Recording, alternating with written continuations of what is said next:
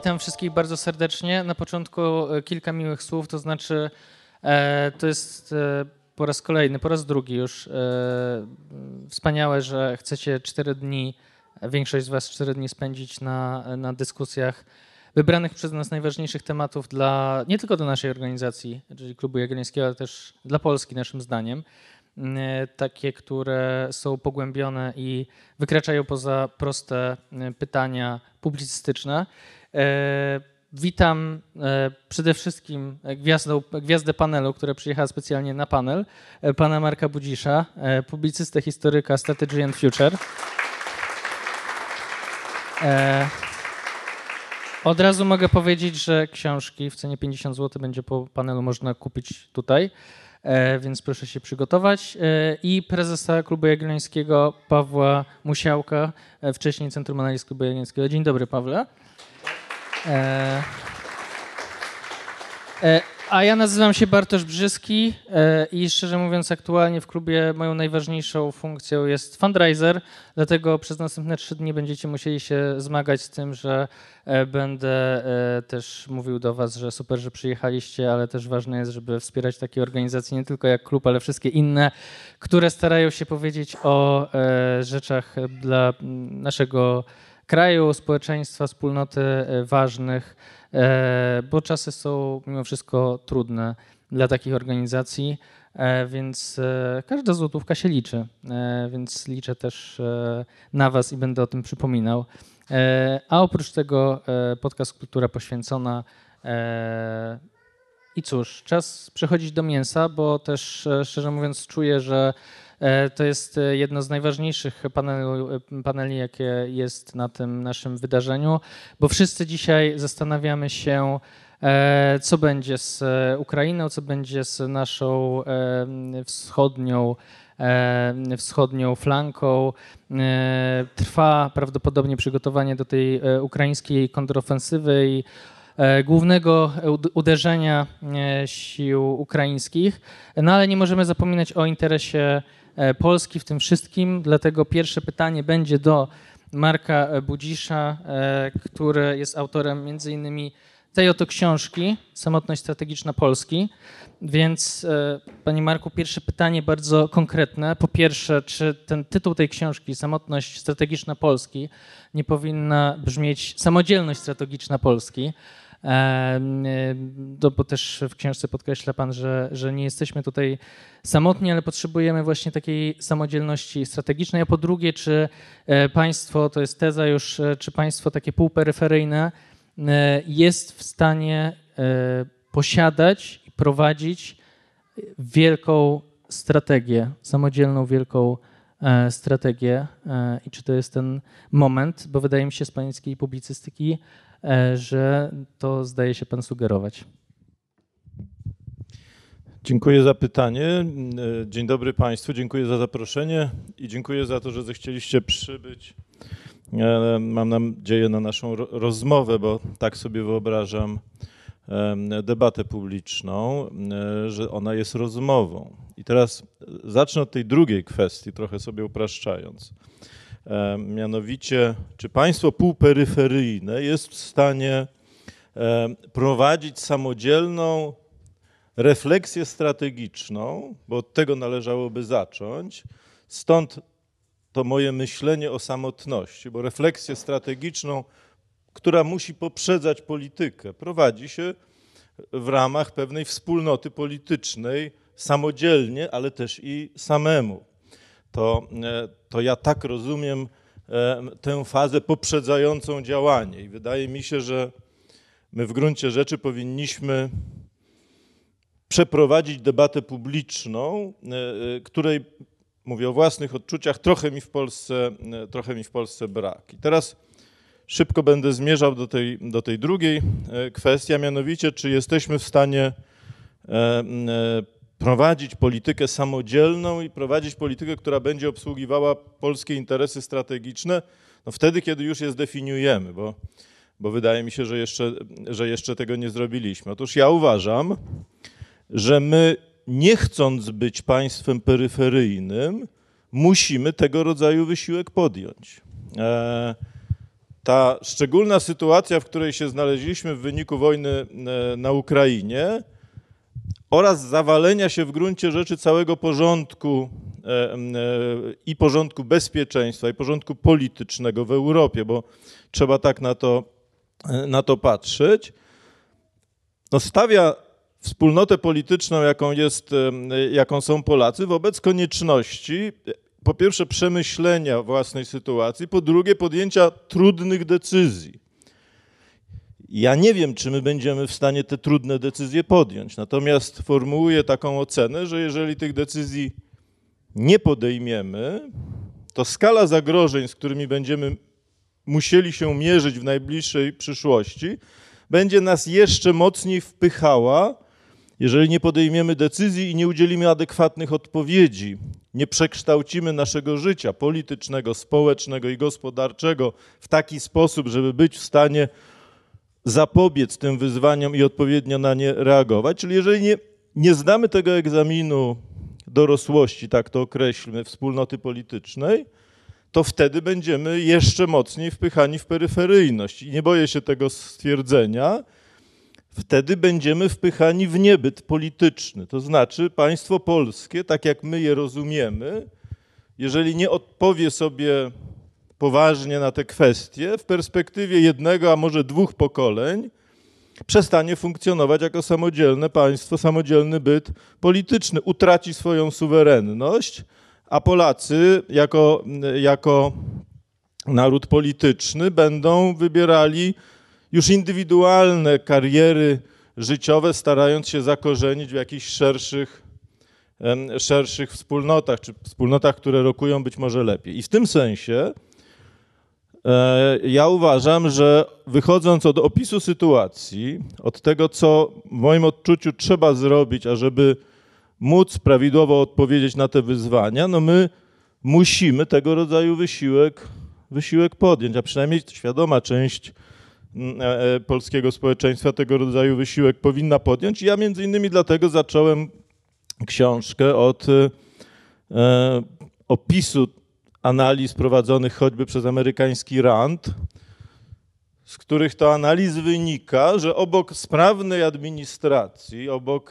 skutecznego państwa, obok spoistości społecznej, to co potrzebne jest każdemu narodowi czy każdemu państwu, co w gruncie rzeczy powoduje powstanie takiego efektu synergicznego, to jest pewna wielka idea, która pobudza aktywność całego pokolenia czy całych, e, czy kilku pokoleń danego narodu.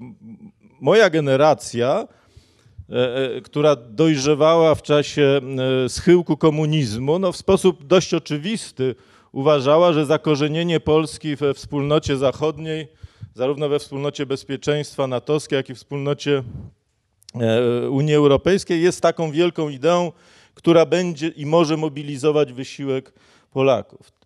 Teraz wydaje mi się, tak, tak ja oceniam sytuację, że stoimy w gruncie rzeczy wo wobec podobnego problemu, bo te stare idee, one już nie spełniają tej roli mobilizacyjnej i nie odpowiadają też na wyzwania, które za horyzontem się, mm, się rysują. A w związku z tym to, co ja próbuję e, jakoś nieudolnie zrobić, nieraz dość prowokacyjne tezy formułując, no to próbuję pobudzić naszą opinię publiczną do tego rodzaju wysiłku umysłowego i koncepcyjnego, który, który w moim odczuciu jest niezbędny, żebyśmy właśnie uniknęli losu państwa coraz bardziej peryferyjnego.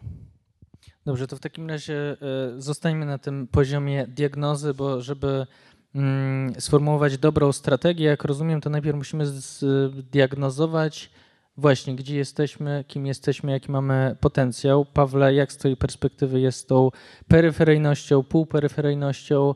E, pan Marek Budzisz mówi o wyrwaniu się z tej, z tej peryferyjności i o zawalczeniu o, e, o coś więcej. Jak ty na to patrzysz?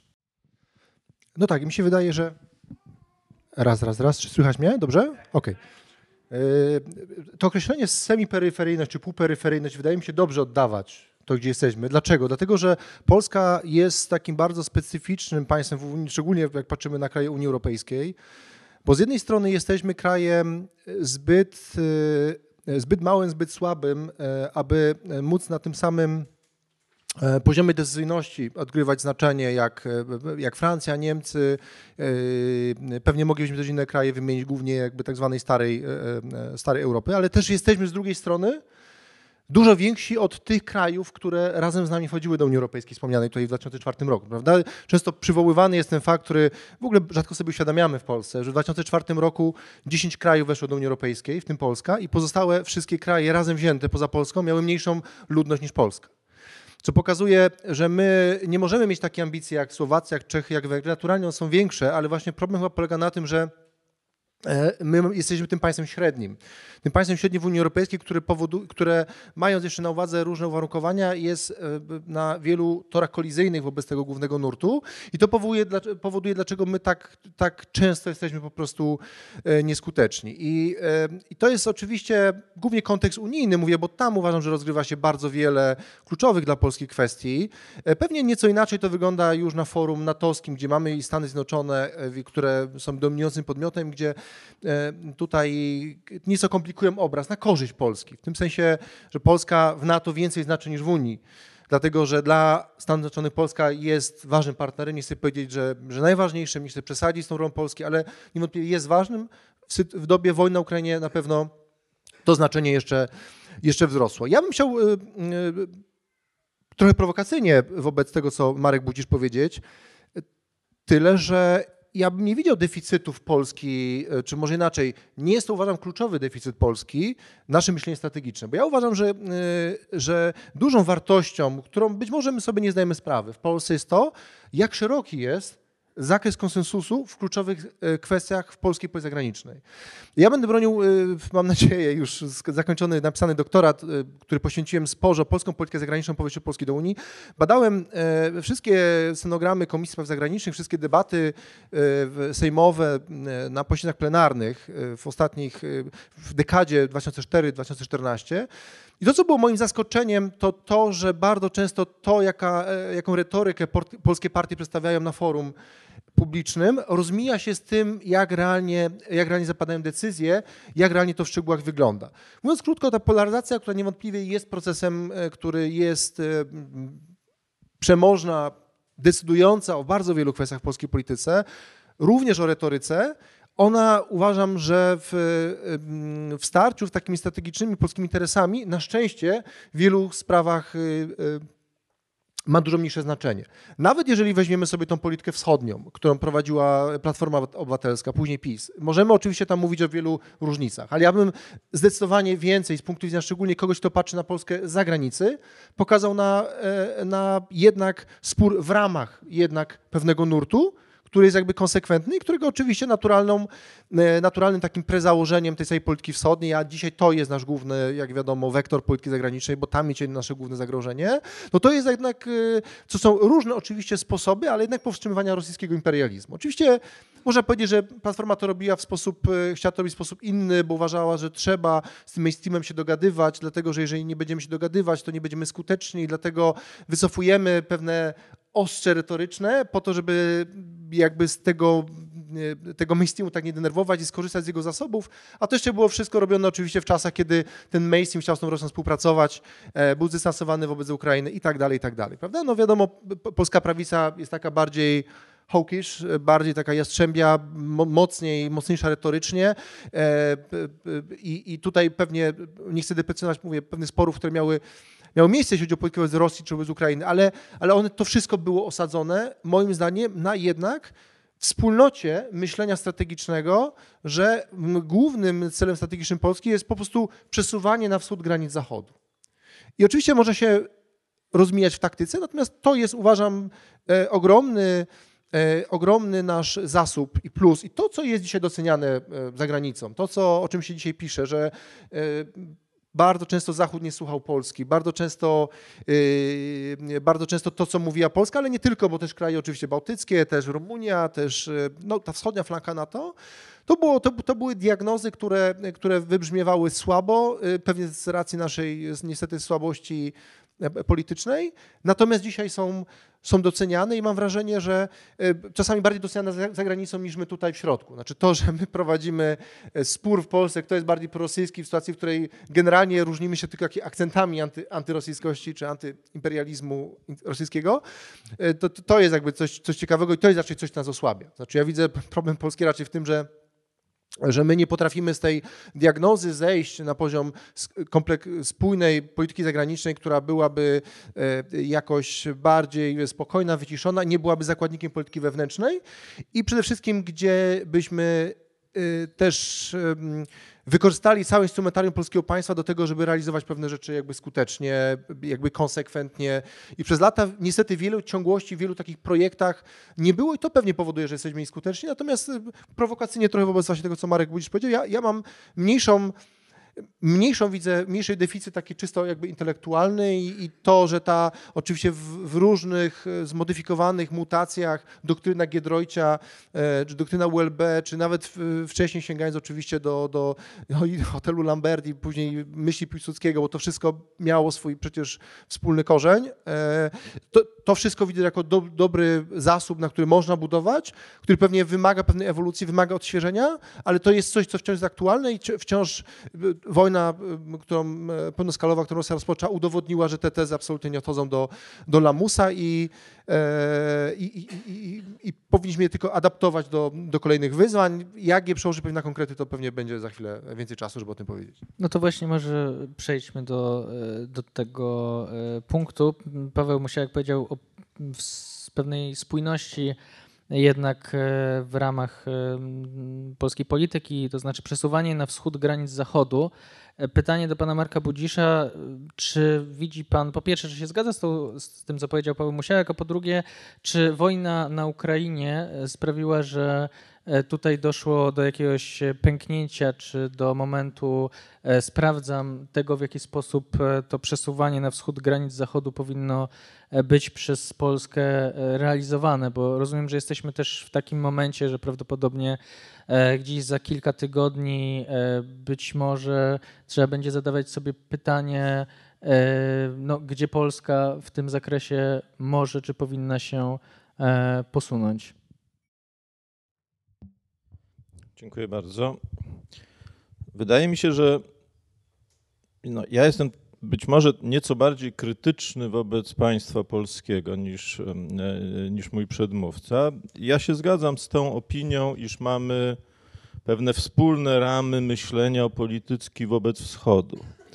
One zresztą w moim odczuciu są pochodną, ja wiele razy już o tym mówiłem, pewnej republikańskiej tradycji e, e, uczestnictwa w polityce, tak jak Polacy rozumieją uczestnictwo w polityce. Tu nie chodzi tylko o odwoływanie się do ruchu solidarnościowego, ale tutaj jest, bym powiedział, tak przynajmniej jak ja czytam polską tradycję, myślenie o tym, że wszyscy, jak tutaj siedzimy i wszyscy Polacy powinni jakby mieć swój wkład w kształtowanie linii politycznej e, państwa, co jest dość e, różne w porównaniu na przykład z systemami funkcjonującymi na Zachodzie, gdzie mamy dość wyraźnie E, e, zarysowaną różnicę między profesjonalną elitą, na przykład w obszarze działającą w obszarze dyplomacji i generalnie nie interesującym się sprawami e, z, z tej domeny społeczeństwem. Więc w tym sensie Polacy wydaje mi się, inaczej zupełnie myślą o swoim państwie i o, swojej, i o polityce tego państwa. I te wspólne ramy co do generalnych celów były widoczne już w reakcji społecznej, zupełnie niesterowanej przecież przez władze, po wybuchu wojny, wojny na Ukrainie. Ja mam nawet wrażenie, że skala tej reakcji społecznej, która miała absolutnie charakter ponad podziałami, ponad różnicami politycznymi, ona zbudowała pewne ramy, w których poruszają się zarówno rządzący, jak i opozycja.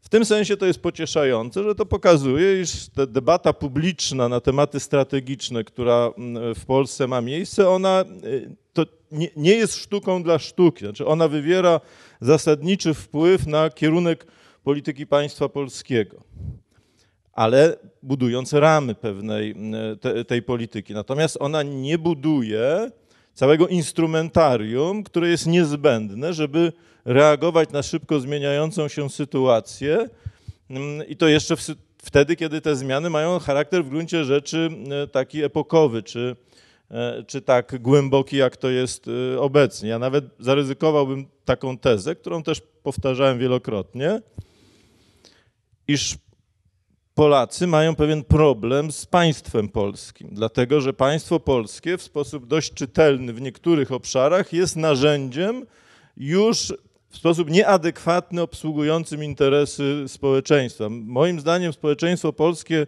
jest znacznie lepiej zaadoptowane do funkcjonowania w realiach Unii Europejskiej nowych, nowych e, e, i radzenia sobie z nowymi wyzwaniami. Też i biznes prywatny myślę, że przeszedł tę, tę drogę. Natomiast państwo polskie w tym obszarze jest e, e, e, pozbawione pewnych istotnych zdolności. No, po pierwsze, jest pozbawione zdolności myślenia strategicznego i budowania pewnego instrumentarium strategicznych, narzędzi pozwalających w przyszłości oddziaływać na otoczenie. No, polityka wschodnia jest tutaj bardzo wyraźnym tego świadectwem, dlatego że to nie, nie wystarczy mieć zgodę na poziomie narodu czy społeczeństwa co do e, kierunku polityki wschodniej, ale trzeba mieć również całe oprzyrządowanie, przy użyciu którego pewne cele się, się osiąga. I kwestia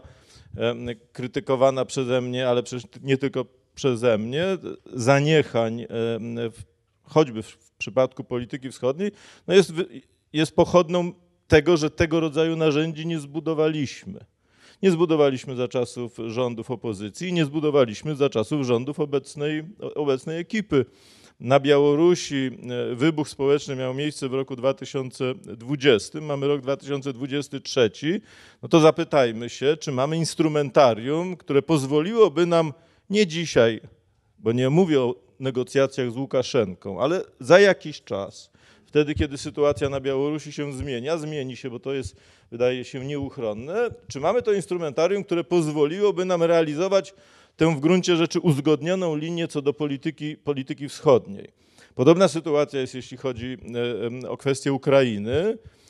Tu tych pytań jest znacznie więcej. Problem w moim odczuciu polega na tym, że my tych pytań nie zadajemy i nie rozmawiamy ze sobą w sposób uczciwy. No na przykład nie debatujemy, jaka powinna być e, e, polityka państwa polskiego wobec kwestii rosyjskiej. Czy w interesie Polski jest demokratyzacja Rosji? Czy w interesie Polski jest e, rozpad Rosji? Bo takie wątki przecież też się pojawiają w debacie publicznej. Czy w interesie Rosji może jest coś, co E, e, można by określić mianem nowej, e, w interesie Polski, przepraszam, jeśli chodzi o politykę wobec Rosji, jest coś, co można by określić mianem nowej żelaznej kurtyny, która opadnie, ale na granicy między światem Zachodu, włączając do tego świata Ukrainę, a Rosją. To są zasadnicze pytania, które powinny być przedyskutowane. Podobna jest kwestia, jeśli chodzi o wojnę na Ukrainie. Jak długo ona powinna trwać? Za jaką polityką Polska powinna się opowiadać? Nie as long as it takes, jak mówi e, Biden, tylko kiedy nastąpi ten moment, kiedy w interesie państwa polskiego będzie zakończenie wojny na Ukrainie i będzie działanie na rzecz zakończenia wojny na Ukrainie.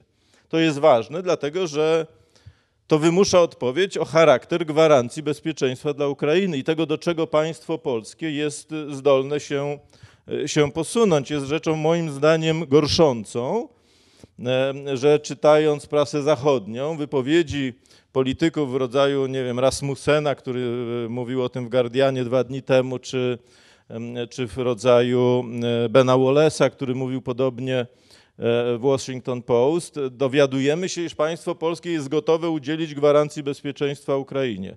Ja akurat jestem za tego rodzaju polityką, ale to nie może być polityka prowadzona w tajemnicy wobec narodu czy wobec społeczeństwa, dlatego że to będzie polityka wystawiona na kontestację tych, którzy są zainteresowani zupełnie inną wizją e, relacji. To kontestację opartą nie na poważne przedyskutowanie wszystkich za i przeciw, ale na sam fakt, że tego rodzaju kluczowe decyzje są podejmowane bez e, poprzedzającej je, je debaty publicznej. I w tym sensie Ja mówię, że mamy jako społeczność polityczna problem z państwem polskim, które preferuje debatowanie w zamkniętych gronach, preferuje podejmowanie decyzji być może bez pogłębionej analizy strategicznej i preferuje podejmowanie decyzji bez dialogu, bez komunikacji z własnym, z własnym społeczeństwem, co uważam za z gruntu politykę błędną, dlatego że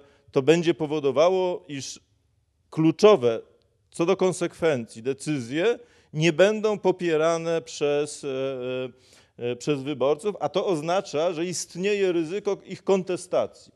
Jeżeli istnieje ryzyko ich kontestacji politycznej czy wyborczej, to to będzie oznaczało, że ta polityka nie będzie polityką ugruntowaną, albo jest ryzyko, że ona nie będzie polityką ugruntowaną i w tym sensie będzie polityką, polityką słabą.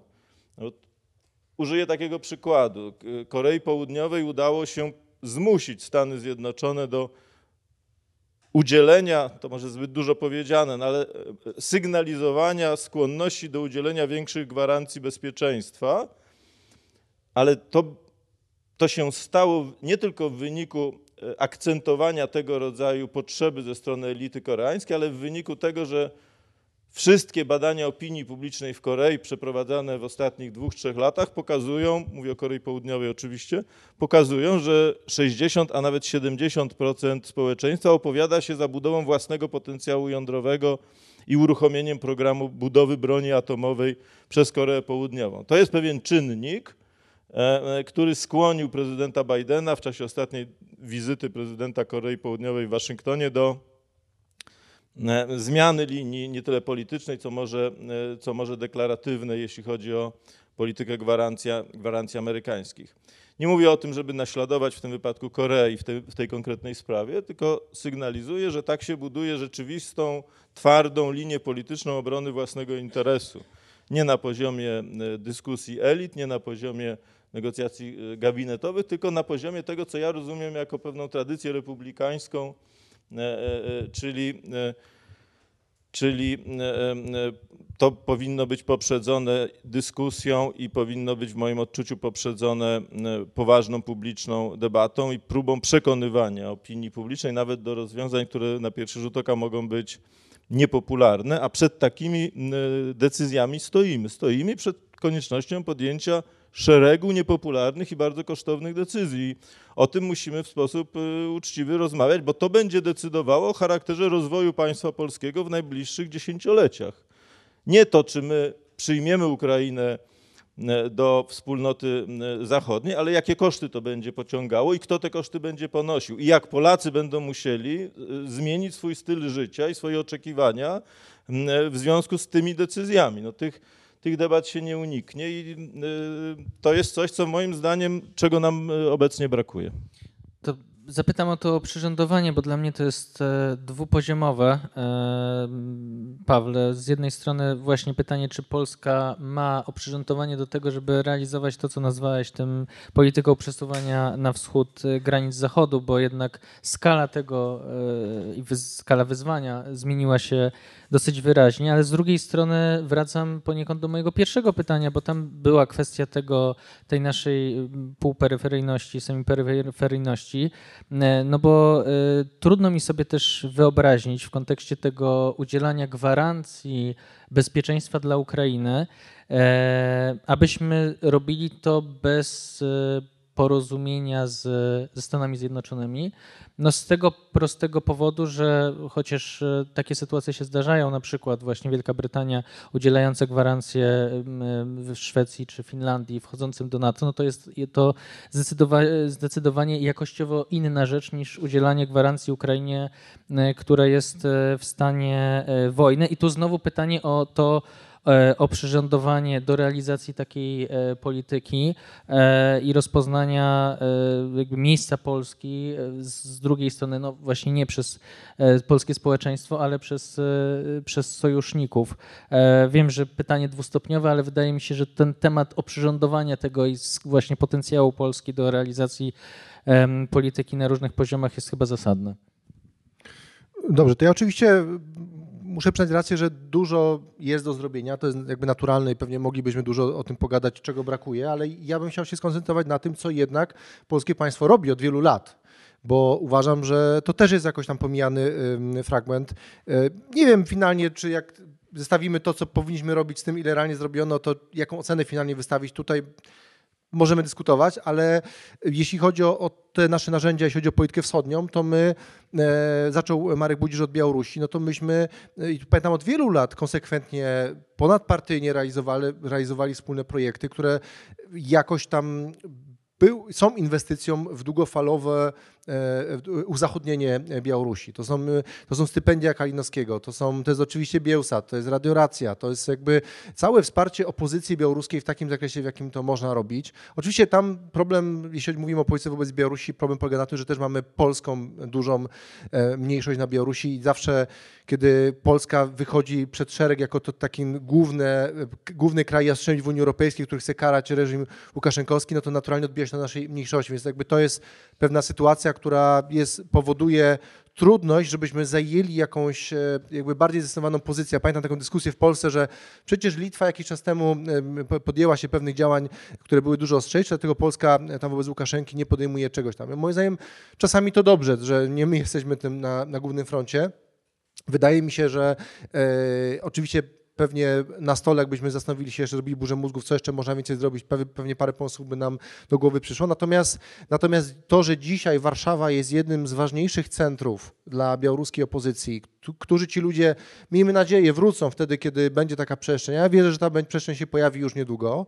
E, możemy porozmawiać, czy mój optymizm jest zasadny, czy nie, e, to jakby mamy przygotowane elity, które są bardzo silnie i e, mają i, silną sympatię wobec Polski, są spolonizowane i widzą też przyszłość dobrych relacji białorusko, białorusko-polskich. Jeśli chodzi o Ukrainę, to też ta teza, że mamy wojnę, więc naturalnie wiatr wieje w dobrą stronę i my na tym jakby korzystamy. Ja nie mówię, że Marek Budziszek to powiedział, ale jest taka popularna teza, że my nie potrafimy nawet tego wykorzystać i, i moglibyśmy na tej wojnie dużo więcej ugrać jak zobaczymy, jaki jest zakres dzisiaj różnych porozumień od gospodarki przez jakby kwestie infrastrukturalne, energetyczne, to my naprawdę w tym ostatnim roku mamy e, jakby ogromne, ogromne zacieśnienie relacji z Ukrainą sprowadzone do bardzo konkretnych projektów.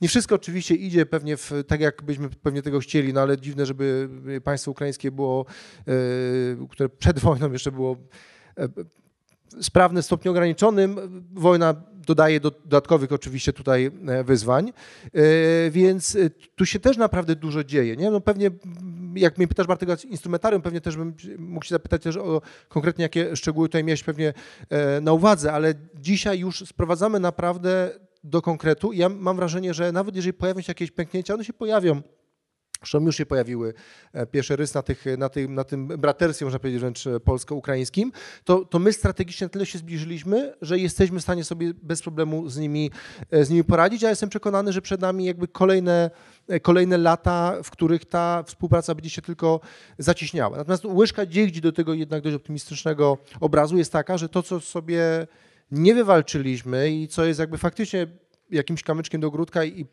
powodem do zastanowienia, no jak to jest, że w ciągu roku my wysyłamy bardzo delikatne sygnały, słuchajcie, no jest wojna, my wam pomagamy, wysyłamy dużo kasy, dużo czołgów, wszystkiego, przyjmujemy uchodźców, pomagamy jak tylko możemy, dajemy im wsparcie dość szerokie e, i nie ma żadnego postępu w kwestiach, które my sygnalizujemy jako dla nas ważne. Mówię oczywiście naturalnie o kwestiach jakby historycznych. Tam się prawie, że nie zadziało nic. Nie? I to jest faktycznie dla mnie zastanawiające, jakby ja też gdybym był na miejscu Ukrainy też y, y, robiłbym zupełnie inaczej niż oni to robią, bo moim zdaniem nie wiedzą, jak ta kwestia jest dla nas po prostu ważna, ale y, no moim zdaniem, jeżeli przed wojną były problemy, żeby tą sprawę posunąć do przodu i wojna dzisiaj, mimo takiego szerokiego wsparcia, które my dajemy, też nie daje żadnych oznak, że tutaj może być jakiś postęp, no to niestety jakaś lekka polityka warunkowości uważam, że powinna być stosowana. Niestety, ale, ale inaczej się po prostu w takim razie rozmawiać nie da. Znaczy ja bym zrobił tak, że okay, słuchajcie, macie pewien pakiet od nas, starter pack ze strony Polski, poważny, dużo większy niż na Zachodzie i tak dalej, i tak dalej. Jakby wspieramy, bo są nasze strategiczne interesy. Natomiast jednak w pewnych kwestiach, gdzie rozmawiamy o tym, co jeszcze my możemy dać, powiedziałbym dobrze, ale pokażcie, co wy zrobiliście w, tematy, w temacie, który jest nas ważny. Znaczy ja nie, nie akceptuję tezy, że jest wojna, nie rozmawiamy o trudnych problemach, no bo niestety jak nie było wojny, to te, te trudne tematy się po prostu nie, nie posuwały. Więc dla mnie to, co jest jakimś takim, taką rzeczą zastanawiającą, jak to jest, że my nie zbudowaliśmy sobie tak silnego polskiego lobby politycznego, bo ja nie mówię o takim lobby społecznym. Dzisiaj Ukraińcy faktycznie nas, nas tam na, na miejscu jakby kochają, jakby uwielbiają, doceniają i, i, i to jest jakby szczere, autentyczne, każdy tam był, wie, i to, jest, e, I to jest świetne, to daje świetną społeczną podstawę do uprawiania polityki zagranicznej na tym kierunku, natomiast nie ma tej konwersji na jednak elity polityczne ukraińskie, które uważam, że są dużo bardziej wyrachowane i nawet wojna tego nie zmieniła. To znaczy dla mnie nie ulega żadnej wątpliwości, że jeżeli e, będzie mieć zakończenie działań wojennych, jeżeli przejdzie temat jakiejś poważniejszej odbudowy, nie ma żadnego problemu, żeby rozmawiać z Niemcami, z Francuzami, mimo że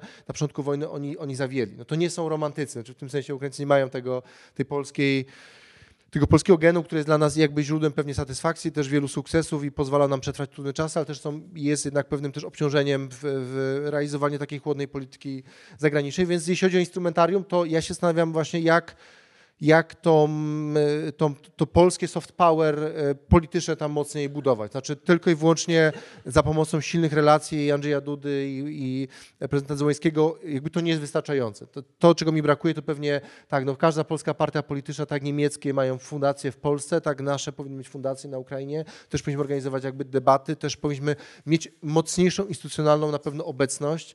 E, to tutaj jeszcze jest pewnie trochę do zrobienia, ale, ale nawet w tym, w tym obszarze w ciągu ostatniego roku jest pewien postęp. Ostatnio nawet mamy wybranego nowego pełnomocnika do spraw właśnie tej współpracy y, gospodarczej i wokół tego też wiem, że rośnie taki ekosystem wsparcia od, y, od Polskiej Agencji Handlu przez całą grupę, y, prawda, PFR, która, która jest tam jakby obecna i o czym się dużo nie mówi. Ja po to to mówię, że wiem, że to nie jest na pierwszej stronie gazet, a mam wrażenie, że to jest takie wsparcie instytucjonalne, nie wiem, typu ubezpieczenia KUKE dla polskich firm, których inne firmy z innych krajów nie mają. Znaczy my zakres e, ryzyka związanego z wojną jako polskie państwo bierzemy na siebie niespółmiernie dużo do tego, co biorą inne tego typu instytucje. Tego typu narzędzi można mnożyć, ale pytanie, czy mówimy o fakcie o takim poziomie, o którym Ci Bartek chodziło i, i też pytanie do Marka Bucia, czy, czy to nie jest tak, że ja mówię o jakichś pinacach, a, a być może Wam chodzi o zupełnie jakiś dużo wyższy poziom strategiczny. Jeżeli tak, no to, to w kolejnej turze.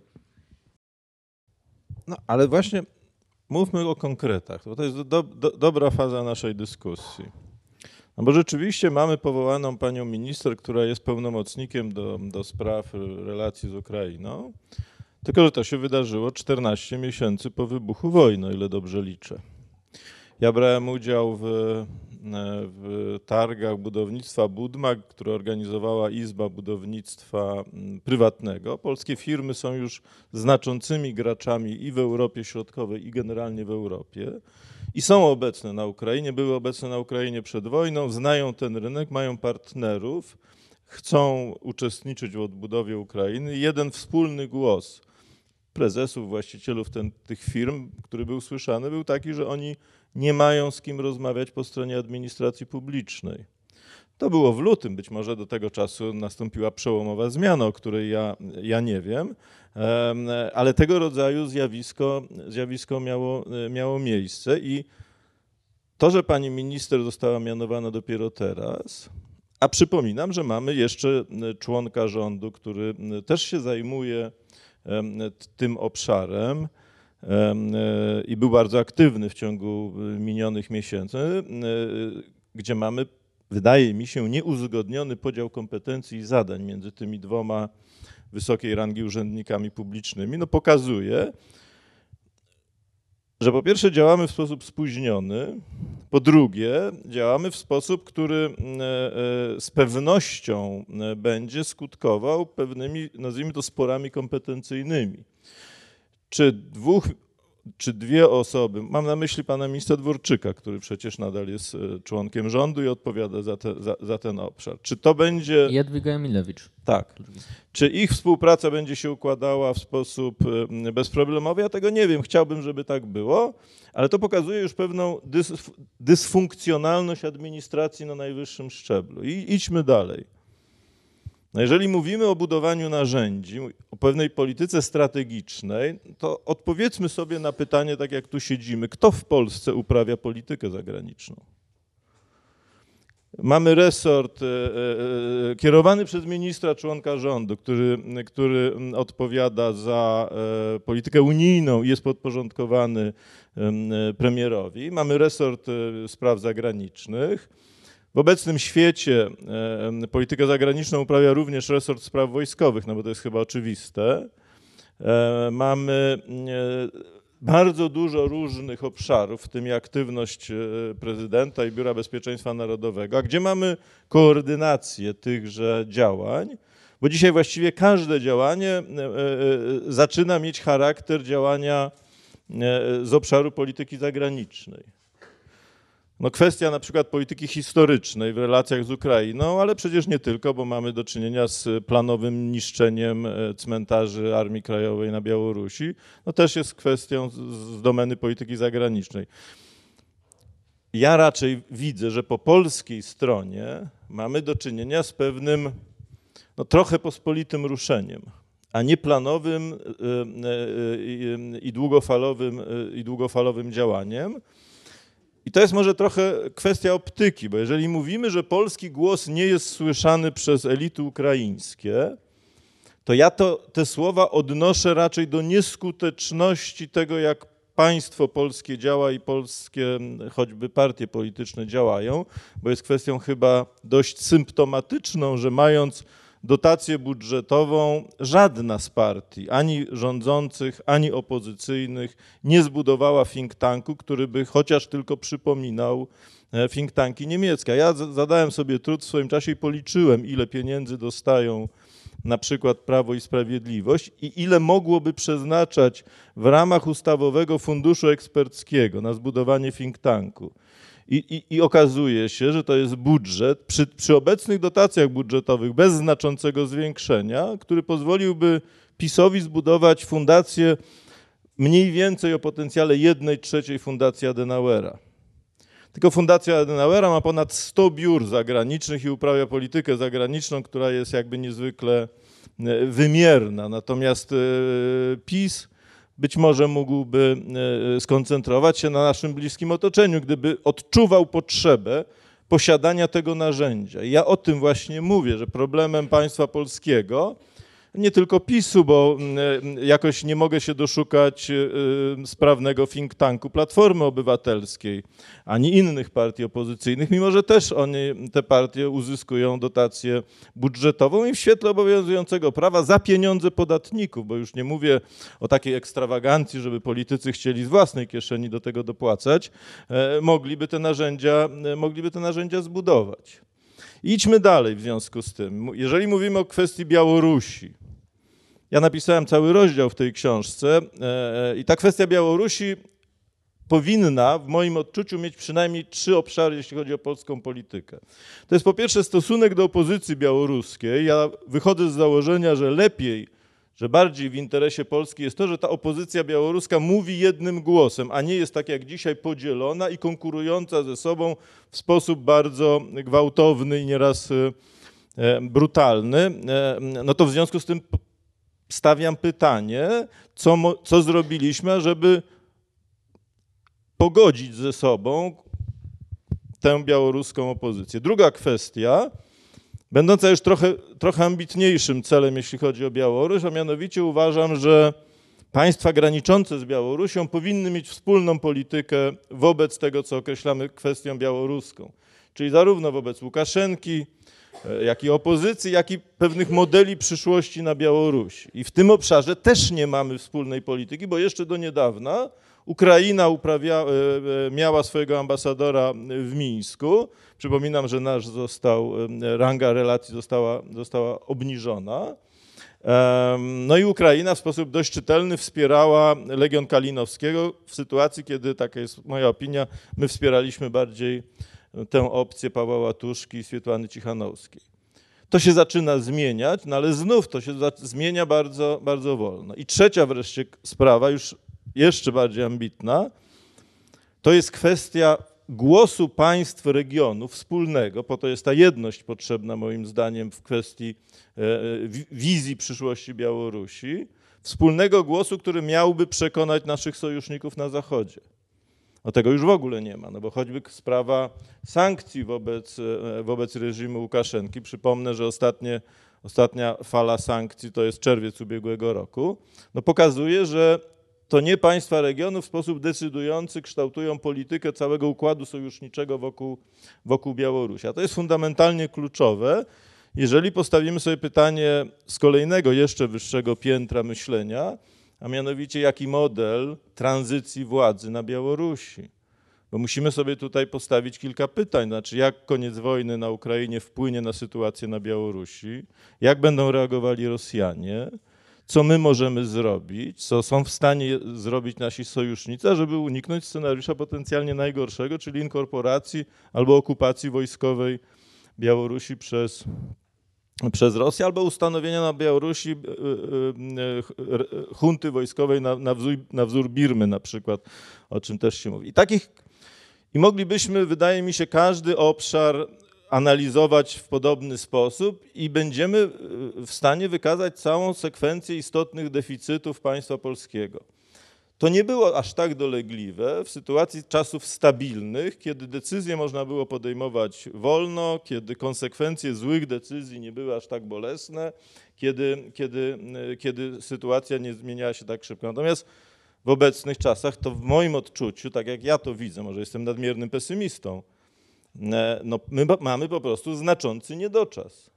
I ja te wszystkie kwestie adresuję, bo też mam takie poczucie, że my lubimy mówić na przykład, że nasz głos jest niesłyszany, albo że elity innych państw, na przykład państwa ukraińskiego, nie, nie dość dobrze e, reagują na nasze potrzeby, tylko że ja e, raczej adresuję te wszystkie, te wszystkie uwagi pod adresem na tego narzędzia, na które my jako obywatele i wyborcy mamy wpływ, czyli państwa polskiego. Znaczy ja uważam, że brak skuteczności e, w, pe w pewnych obszarach to nie tylko musi być wynik e, niechęci drugiej strony do, do rozmowy z nami, ale to też może być wynik naszych e, właśnie braku myślenia strategicznego, braku systematycznej pracy, braku inwestycji odpowiedniej, braku pieniędzy, braku szeregu, szeregu rzeczy. No to, że Niemcy są lepiej słyszani na Ukrainie, no dlatego, że mają tam izbę przemysłową, która dysponuje dużym funduszem jest tam obecna od lat. Dlaczego mają izbę przemysłową? Dlatego, że w Niemczech zrzeszenia przedsiębiorstw są obowiązkowe. I wszystkie przedsiębiorstwa są zrzeszone w izbach y, gospodarczych, płacąc składki na rzecz tych izb. to oznacza, że izby mają w związku z tym pewne fundusze. My świadomie wybraliśmy inną drogę, no ale to trzeba dzisiaj mówić o, e, o nie tylko o nastawieniu drugiej strony, ale to, co my powinniśmy, czy możemy zmienić w naszej polityce, co chcemy zmienić w naszej polityce, ażeby uzyskać większe możliwości trochę się zachowujemy jak ludzie, którzy nie widzą konsekwencji własnych, e, własnych decyzji, wyborów w przeszłości. Cieszę się, że się rozpoczęła dyskusja, ale Pawle, ostatni głos polemiczny w wątku, proszę. Znaczy bardziej uzupełniający. Po pierwsze, przypomniałem sobie, że nie odpowiedziałem bardziej na twoje drugie pytanie odnośnie strategii, więc chciałem do tego wrócić, ale, ale wcześniej e, już rozumiem e, bardziej, co Marek Budzież miał na myśli, mówiąc o, o tych deficytach i faktycznie to jest tak, że ja bym widział problem właśnie nie tyle w, w braku poszczególnych narzędzi polityki zagranicznej, tylko faktycznie no, dotykamy problemu, na który napotykamy w zasadzie, rozmawiając o niestety wszystkich problemach publicznych w Polsce, czyli, czyli Polskiej resortowej, która jeszcze uważam, że w, w ostatnich latach została wzmocniona. Problem ten bardzo często i długo opisywaliśmy w klubie Jagiellońskim, jest tylko najważniejsze tezy, żeby nie zanudzić tych, którzy już to znają, ale, ale no nie może być e, faktycznie konsekwentnej, realizowanej strategii nie tylko w polityce zagranicznej, ale także w poszczególnych politykach publicznych wewnętrznych, jeżeli nie są uruchamiane jakby wszystkie zasoby poszczególnych instytucji do tego stworzone, a one bardzo często nie są, dlatego że niestety to wymag musiałoby wymagać współpracy. Współpracy, której niestety na wielu szczeblach polskiej administracji nie ma. Nie ma, można powiedzieć, z dwojakiej przyczyny. Czy pierwsza przyczyna jest takiej natury administracyjnej, że polskie ministerstwa i poszczególne agencje, one mają w swoim DNA takie taki syndrom własnego księstwa. Znaczy, kiedy one myślą o działaniu, od razu myślą o działaniu w ramach własnego, e, w ramach jakby własnego urzędu. I te działania, które się mogą odbywać w ramach własnego urzędu, one jakoś tam nam wychodzą. Natomiast niestety wszystko to, co wymusza współpracę międzyresortową, szwankuje. Szwankuje, bo to wymaga spotkania się dwóch ludzi, którzy są e, w sensie formalnym na równym poziomie. Nikt nikomu nie może powiedzieć, co ma zrobić. I tutaj się dokonuje, dokonuje pewne ustalenie. I, I niestety my nie mamy dobrej kultury administracyjnej, e, rozmowy pomiędzy administracją w poszczególnych segmentach polskiego państwa, ale nie mamy niestety także kultury rozmowy między urzędnikami i politykami, a już przede wszystkim między politykami i politykami w innych, w innych ministerstwach. No niestety w ostatnich latach ten ostatni aspekt był tutaj szczególnie widowiskowy, no bo w momencie, jeżeli mamy różne grupy polityczne, co oczywiście w państwach demokratycznych jest standardem, ale nie jest standardem to, jak e, głęboko ten podział rywalizacji wewnątrzpartyjnej, on on rodzi konsekwencje dla pewnych decyzji w politykach publicznych. No I w Polsce niestety rodzi dość znaczące konsekwencje, czyli to, że właśnie mamy e, ministra infrastruktury odpowiedzialny za kolej, który nie jest odpowiedzialny za projekt CPK, bo wszyscy wiedzą, że on tego nie dowiezie, dlatego CPK musi mieć inne umocowanie instytucjonalne po to, żeby go minąć, no bo nie można go zwolnić, bo ma mocną pozycję polityczną. To razie jakby spiralę dokończyłbym e, niecenzuralnie, ale nie, nie będę kończył, rodzi dużą nieefektywność instytucjonalną, która również w obszarze polityki zagranicznej ma znaczenie. Na szczęście e, na tym odcinku ukraińskim ta, ta wspólna rama, ona była tak duża, i ten moment kryzysowy był tak e, znaczący dla, dla Polski i, jakby, e, że na chwilę myśmy e, jakby zakopali te topory i politycy w tych kluczowych kwestiach robili to, co do nich powinno należeć, ale też dlatego, że oczywiście czujemy się bardzo dobrze w załatwianiu sprawy na telefon. Kiedy dzieje się coś ad hoc, kiedy nie ma właśnie procedur, nagle wybucha wojna, to polskie państwo jest skuteczniejsze niż państwo niemieckie. Znaczy, bo my po prostu w ten sposób zawsze działaliśmy i ci, jeżeli są odpowiedni ludzie na odpowiednich stanowiskach, to właśnie brak tej proceduralności e, i, i, oparcie wszystkiego na poszczególnych jakby osobach, jeżeli tam są właściwe osoby, jeszcze co podkreślę, to działa. My akurat na tych kluczowych odcinkach, czy w Kancelarii Prezydenta, czy w MSZ, czy, czy na tych kluczowych odcinkach ambasadorskich uważam, że mieliśmy dobrą jakby obstawę i, i poradziliśmy sobie z wieloma tematami, przepchaliśmy wiele tematów do przodu. Natomiast no niestety później, kiedy, kiedy znowu troszeczkę sprawy się wyciszają i wtedy, kiedy znowu przychodzi nam rozpisywać pewne działania na, jak prawda, w podręczniku do zarządzania. Mamy cele, mamy działania, mamy poddziałania, mamy KPI i tak dalej, i tak dalej. No to tego w tym się po prostu jako Polacy męczymy. Tak?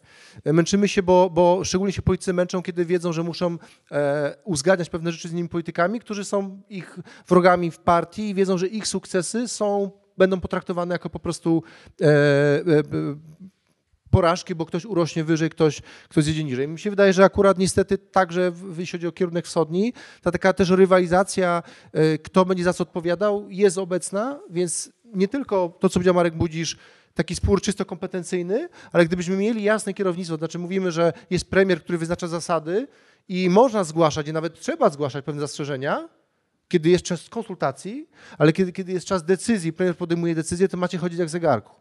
I kto jakby będzie miał wmontowaną inną kierownicę, to wymontowujemy nie tylko kierownicę, ale tą osobę, która to po prostu robi, bo zaburza mechanizm. No ale niestety, jeżeli mamy ten model zarządzania całym obozem politycznym, który polega na tym, że nie dajemy premierowi pełną władzę, on nie ma takiej siły, tylko po prostu ma jakieś zlepki pewnych obszarów, na które ma wpływ. Ma w niektórych instytucjach swoich ludzi, którymi robi pewną politykę, ale omija pewne instytucje, które są bardziej do tego adekwatne tylko dlatego, że jest tam ktoś, na którego nie ma wpływu, bo jest jego rywalem politycznym, rodzi się nieefektywność. I rozumiem, że Marek będzie jeszcze od razu. Ja tylko, ja tylko chciałem powiedzieć e, jeszcze jedno zdanie, mianowicie problemem jest moim zdaniem to, że my stoimy w związku z nową sytuacją wobec konieczności skokowego, skok, wykonania kolejnego skoku, jeśli chodzi o sprawność państwową. Bo my już taki skok dokonaliśmy. On był związany z wejściem do Unii Europejskiej. Ja pamiętam, jak funkcjonowało państwo polskie przed tą datą. Byłem zresztą e, współpracownikiem e, jednego z pierwszych ministrów w rządzie mazowieckiego. E, I tu, tu była pozytywna zmiana. Tylko, że to była zmiana, bo można by, można być w Unii Europejskiej, będąc jednocześnie państwem półperyferyjnym albo całkowicie peryferyjnym i to, i to skorumpowanym. No Bułgaria jest takim bardzo dobrym, e, dobrym przykładem. W związku z tym Sprawność państwa polskiego po roku 2004 znacząco wzrosła w porównaniu z tym, z tym, co było, i to była pozytywna zmiana. Tylko, że teraz sytuacja jest taka, że my musimy dokonać kolejnego skoku. I nie ma już tego czynnika, jakim była akcesja unijna. Nie ma tego czynnika zewnętrznego, który wymusi na nas modernizację naszego państwa. To jest ten problem. Albo my sami wymusimy modernizację naszego państwa i będziemy w stanie e, e, e, reagować na nową sytuację w sposób zorganizowany i planowy, albo tego nie zrobimy, no i wtedy będziemy mieli bolesne rozczarowania, jeśli chodzi o skuteczność tych narzędzi, którymi, którymi dysponujemy. Jeszcze Bartek, znowu po raz drugi zapomniałem odpowiedzieć na twoje pytania, ale chciałem Markowi Budziszowi oddać głos, żeby żeby, Cieszę się, żeby że pamiętasz, Paweł. Ale cały czas pamiętam, cały czas pamiętam. E, dla mnie kluczowe pytanie, które brzmi i na które nie mam gotowej odpowiedzi, też bardzo chętnie bym wysłał, co Marek Budzisz ma w tej sprawie do powiedzenia, to znaczy czy dzisiaj, e, w jakim zakresie interesy Polski pokrywają się z interesami Stanów Zjednoczonych, jeśli chodzi o politykę wschodnią?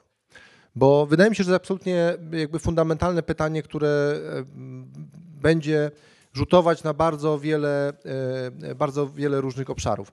Dlaczego odpowiedź Stanów Zjednoczonych jest tutaj, czy ta polityka Stanów Zjednoczonych jest kluczowa? No bo wiemy, że jeśli chodzi o o Francję, o Niemcy, o mainstream jakby europejskich, mimo że on się przesuwa, to my wiemy, że jakby wojna pokazała jednak znaczące różnice. Różnice, których po prostu nie zasypiemy, bo, bo, bo istnieją pewne prezałożenia dotyczące e, bardzo wiele różnych obszarów, długo by o tym powiedzieć, ale z konkluzją bardzo jasną, to znaczy wojna osłoniła karty i pokazała jednak, że te różnice między nami są, mają fundamentalną, e, są fundamentalnej natury. Pytanie e, o Stany Zjednoczone jest moim zdaniem kluczowe, bo z jednej strony mam, taką, mam takie poczucie, że mamy wyjątkowy czas takiej zbieżności interesów i, i w interesie Stanów Zjednoczonych jest to, że dzisiaj, żeby Ukraina wygrała i Rosja przegrała, choć pytanie oczywiście dokładnie, co, to, co te dwa pojęcia oznaczają, ale wydaje mi się, że w interesie Stanów Zjednoczonych jest to, żeby pokazać przede wszystkim światowe przywództwo. Znaczy, to nie chodzi oczywiście o Ukrainę, to chodzi o jakby szerszy obrazek po jakby bardzo e, wizerunkowo złym wyjściu z e, Afganistanu, po wizerunkowej porażce jeszcze wcześniej w Syrii i tak dalej, i tak dalej, to, to podważenie amerykańskiego przywództwa było powszechne i ja mam wrażenie, że Ukraina jest jakby świetnym i też relatywnie tanim, biorąc pod uwagę i koszty, które Ameryka ponosiła w Afganistanie, w Iraku wcześniej, stosunkowo tanią metodą pokazywania przywództwa i tego, że tam, gdzie Stany Zjednoczone muszą zadziałać, zadziałają. I po prostu Stany Zjednoczone muszą pomagać Ukrainie, bo nie mogą sobie pozwolić na to, żeby jej, żeby jej nie pomagać. My mamy oczywiście jeszcze dodatkowe konteksty, y, dlaczego to wsparcie ma miejsce. Więc z jednej strony mam takie poczucie ogromnej synchronizacji interesów, które oczywiście winduje Polskę i powoduje, że my w NATO jesteśmy dzisiaj, naprawdę mamy bardzo mocną pozycję i, y, i, i wydaje mi się, że nawet więcej potrafimy znaczyć niż, niż Niemcy. W Unii Europejskiej oczywiście nie, ale wydaje mi się, że na forum natowskim są tematy, gdzie Niemcy naprawdę siedzą w tym kącie, tylko cieszą się, jak nikt ich tam do tablicy nie wywoła. E, natomiast, e, natomiast no, pytanie jest, czy faktycznie ten długofalowy interes e, rozumiany jako, długo, jako ten docelowy ład, który ma powstać po tej wojnie, jest, to jest taki ład, na którym nam najbardziej zależy. I teraz pewnie pytanie, który najbardziej, scenariusz zakończenia wojny dla Polski jest najbardziej korzystny. Ja uważam, że jakby pełna porażka Rosji spektakularna, taka, która nie pozostawia żadnych wątpliwości, która jest jakąś w ogóle traumą. To znaczy Rosja musi przeżyć to, co przeżyły Niemcy po, po pierwszej, po II wojnie światowej. Pewnie będzie to trudne, bo nie będzie żołnierzy innych krajów na terytorium Rosji, ale jeżeli, jeżeli ta porażka będzie e, bardzo głęboka i dotkliwa, być może liczę na to wywoła kryzys polityczny, który później sparaliżuje tą politykę imperialną Rosji na, na wiele lat. I i ja się zastanawiam, czy Stany Zjednoczone podzielają taki typ myślenia, który wydaje mi się, że jest obecny wśród polskich elit dość powszechnie. Bo są tutaj oczywiście pewne ryzyka. No ryzyka takie, że wśród amerykańskiej klasy politycznej mamy i tendencje z jednej izolacjonistyczne, jeśli chodzi o e, tą część republikańską, i z drugiej strony też taka emocja związana z tym, że skoro mamy głównego rywala na, e, w, Chinach, no to jak najszybciej skończmy tą wojnę. Więc ta, ta partia nie jest ważna, kto wygra, ważne jak się najszybciej ona zakończy, która jest bardzo mocna w Europie. Ona w Stanach też e, w obydwu partiach gdzieś tam daje o sobie znać. Więc dla mnie jest to znak zapytania, jak długofalowo te, to zazębienie się będzie e, będzie wyglądało, bo ono daje Bartek odpowiedź na pytanie, czy my możemy zagrać w tej najwyższej lidze. Znaczy ja nie wierzę, że możemy zagrać oczywiście przeciwko całemu światu, czyli przeciwko mainstreamowi europejskiemu i przeciwko Stanom Zjednoczonym, natomiast jeżeli faktycznie będziemy po, po linii Stanów Zjednoczonych, jeżeli w Stanach wygra przede wszystkim ta linia mocniejszej konfrontacji z Rosją, długofalowej, e, czyli polityki nie tylko na to, żeby zakończyć wojnę na Ukrainie, ale polityki, żeby Rosję zdeimperializować w sposób trwały, to Polska będzie tutaj niezwykle istotna i możemy e, odegrać tutaj e, bardzo, e, odegrać bardzo istotną rolę. I też możemy wtedy w dużo bardziej podmiotowy sposób załatwiać pewne tematy, nie tylko ze Stanami Zjednoczonymi, ale także z, z innymi państwami w naszej części Europy. Na twarzy pana Marka Budzisza zagościł lekki uśmiech. Niepokoi mnie to, bo domyślam się, że to oznacza, że chciałby odpowiedzieć i wejść w polemikę od razu, więc nie pozwolę na to bezpośrednio, bo chciałbym, żeby jednak e, odpowiedział na moje pierwotne pytanie, to znaczy, skoro jest zwolennikiem gwarancji bezpieczeństwa dla Ukrainy, to po pierwsze, czy możemy to e, pańskim zdaniem zrobić samodzielnie, bez zgody Stanów Zjednoczonych.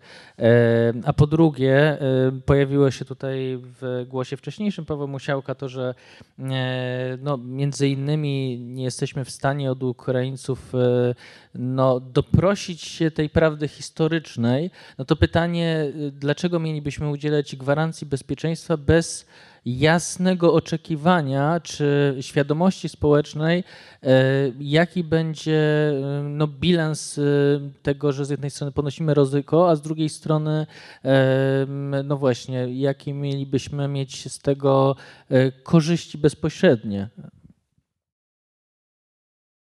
Odpowiedź na to pytanie jest akurat prosta. Mianowicie my powinniśmy udzielić gwarancji bezpieczeństwa Ukrainie nie w ramach jakiegoś myślenia transakcyjnego, ale dbając o własne bezpieczeństwo. Dlatego, że Ukraina, będąc państwem, moim zdaniem, już w sposób trwały wrogim wobec e, Federacji Rosyjskiej, jest państwem, które obiektywnie rzecz biorąc spełnia rolę może nie tyle państwa buforowego, co państwa wiążącego znaczące siły rosyjskie. Bo ten stan wrogości momencie, kiedy wojna się zakończy, ona kiedyś e, e, będzie musiała się zakończyć, e, będzie trwał. To będzie pewien trwały czynnik w polityce, zresztą po obu, po obu stronach, bo w Rosji też nikt nie myśli o jakiejś perspektywie normalizacji relacji, relacji z Ukrainą. W związku z tym, z punktu widzenia rachunków wojskowych, Ukraina która jest zdolna do posiadania sił zbrojnych na takim poziomie, na jakim to władze Ukrainy mówią, bo oni mówią o armii rzędu 300 tysięcy mm, żołnierzy e, nowocześnie uzbrojonej i e, wyposażonej zgodnie ze standardami e, natowskimi. Jest państwem, które w sposób trwały wiąże i będzie wiązać znaczące siły rosyjskie. Żeby ten stan osiągnąć, no musimy mieć pewną wspólnotę w zakresie polityki zagranicznej, no bo w przeciwnym razie ta nadzieja na to, że, że Ukraina będzie odgrywała taką rolę, no może być zbudowana na fundamencie bardzo, bardzo kruchym. Um, Ukraina nie będzie w stanie uzyskać takiego, takiej, takiej pozycji, czy utrzymać takiego potencjału, jeżeli będzie państwem uwikłanym w długą, wyniszczającą wojnę. Taka perspektywa jest perspektywą realną. Wojna między Irakiem a Iranem trwała 8 lat i nie można wykluczyć, że nawet osłabnięcie e, e, intensywności działań na froncie nie będzie oznaczało całkowitego zażegnania konfliktu. A w związku z tym musimy wziąć pod uwagę zdolności Ukrainy do utrzymania potencjału wojskowego, który w sposób znaczący będzie wiązał w przyszłości siły rosyjskie. No dzisiaj Ukraina straciła gdzieś około, szacuje się, 40% swojego PKB, co oznacza, że ma PKB na poziomie 120-130 miliardów dolarów. Rachunki Banku Światowego mówią o tym, że w roku 2033 jeżeli proces odbudowy zostanie, zostanie e, uruchomiony, a żeby on został uruchomiony, no musi być sytuacja bezpieczeństwa rozwiązana, bo raczej inwestorzy prywatni nie garną się do krajów, uwikłanych w wyniszczający konflikt, no to ten scenariusz pozytywny dla Ukrainy, zdaniem ekspertów Banku Światowego, mówi, że w 1933 roku Ukraina będzie w stanie odbudować swoje PKB sprzed wojny, czyli na poziomie gdzieś około 200 miliardów dolarów. Władze ukraińskie są nieco bardziej optymistyczne. W zeszłym roku przed konferencją w Lugano oni przedstawili taki projekt odbudowy i tam była mowa o mm, e, powrocie do PKB przedwojennego w roku 2030. Więc nawet biorąc pod uwagę ten optymistyczny scenariusz, to i tak oznacza, że Ukraina nie będzie przed rokiem 2030 w stanie utrzymać i wyposażyć sił zbrojnych, które będą odgrywały tę rolę, o której, o której mówię. Czyli jeżeli się mówi o Ukrainie jako o Izraelu Wschodu, to to oznacza, że Ukraina nie będzie w stanie wydawać, bo Izrael wydaje rocznie gdzieś około 20 miliardów dolarów na własne, na utrzymanie sił zbrojnych. Ukraina nie będzie w stanie przy tym PKB nie będzie w stanie utrzymywać sił zbrojnych. A w związku z tym ta perspektywa wiązania sił rosyjskich przez Ukrainę będzie perspektywą zagrożoną. Co więcej, im wojna będzie dłużej trwała, tym ona będzie się oddalała, bo musimy wiedzieć, jaka jest dzisiaj sytuacja demograficzna na Ukrainie. Z Ukrainy wyjechało około 10 milionów e, obywateli. Stopień przyrostu naturalnego dzisiaj na Ukrainie, według szacunków ukraińskich demografów, bo ja tę wiedzę czerpię z mediów ukraińskich, jest 0,7%. E, przepraszam, 70. E, e, zastępowalność, prosta zastępowalność pokoleń następuje wtedy, kiedy ten wskaźnik jest 2,15. W zeszłym roku stopa przyrostu demograficznego na Ukrainie wynosiła 0,9. To ukraińscy demografowie mówią, że nawet jeśli wojna zakończyłaby się jutro, to jest mała szansa, żeby nastąpił taki powojenny baby boom, jak to miało miejsce w Europie po II wojnie światowej. Z prostego powodu. Z tych 10 milionów uchodźców większa grupa to są młode kobiety, e, z których według też badań prowadzonych na Ukrainie ma zamiar dzisiaj deklaratywnie wrócić, jeżeli będą mieli gdzie, gdzieś około połowy tej, tej, tej liczby. Przedłużająca się wojna oznacza, że te wskaźniki będą się przesuwały na niekorzyść Ukrainy. No bo jest rzeczą normalną, że ludzie zapuszczają korzenie w nowych, w nowych realiach, no a skala zniszczeń może być już tak duża, że po prostu oni nie będą mieli do czego wracać. To negatywnie będzie wpływało na tempo odbudowy Ukrainy, bo przecież wiadomo, to nie jest żadne odkrycie Ameryki.